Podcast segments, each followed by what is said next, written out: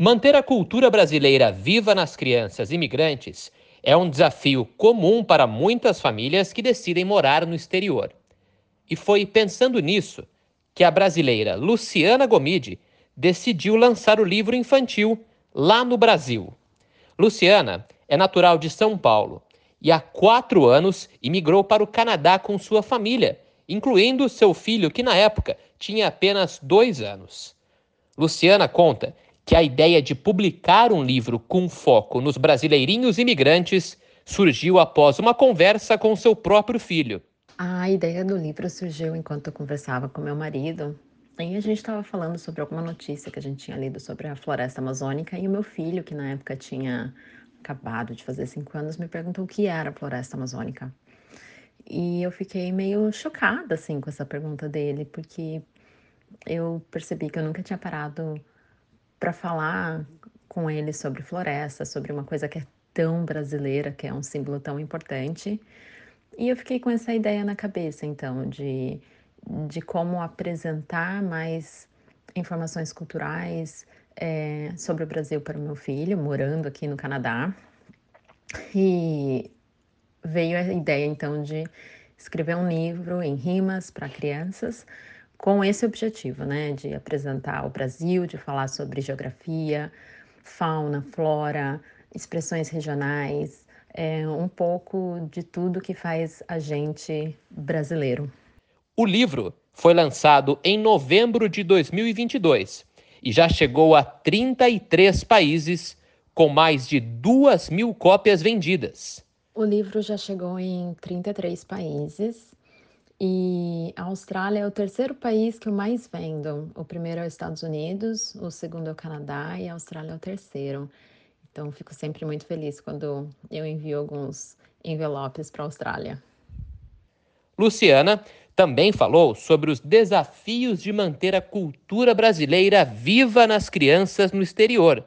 Eu acho que, como tudo que é relacionado a, ao cuidado e educação com criança, dá trabalho manter a, a cultura brasileira viva dentro de casa, morando no exterior, mas eu tenho algumas sugestões, como falar português regularmente com as crianças.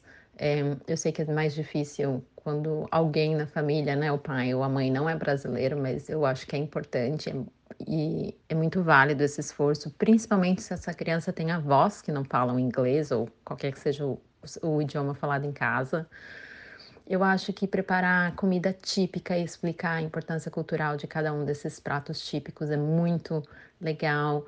Introduzir música e dança brasileira e conversar sobre esses ritmos fazer contação de histórias, então história folclórica, história que que ajude na preservação da cultura brasileira, trazer um pouco da infância desses pais para a criança. Então, por exemplo, aqui em casa uma coisa que a gente usa muito é a gibi da Turma da Mônica, e, e meu filho sabe que eu cresci lendo isso, e é uma coisa que ele lê também. Na maior parte das das cidades grandes existem eventos, festivais e, e encontros da comunidade brasileira, então participar dessas atividades ajuda a criar um senso de comunidade, de conexão com a cultura.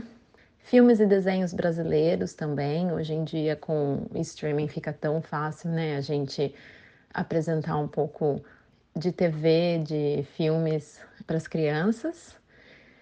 E, claro, visitar o Brasil, né, quando possível, é, com certeza é uma, é uma forma de criar um laço mais profundo com a identidade brasileira. Luciana é formada em letras e pedagogia e começou a escrever materiais didáticos para diversas editoras no Brasil em 2012 e desde então nunca parou.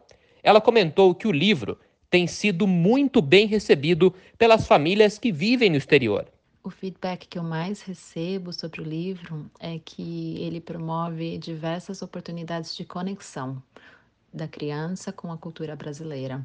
Então, eles têm oportunidade de explorar, por exemplo, feriados típicos e o que se come nesses feriados típicos. E depois eles têm oportunidade de falar sobre geografia e de onde essa mãe ou esse pai veio. Eles também podem falar sobre floresta, fauna e flora. Então, é o que eu mais recebo é isso, é que eles é, o livro gerou um interesse para continuar essa conversa sobre o Brasil e, e isso me deixa muito feliz. Luciana está atualmente trabalhando em seu novo livro infantil, que será lançado no ano que vem. O livro abordará as relações à distância entre netos e avós.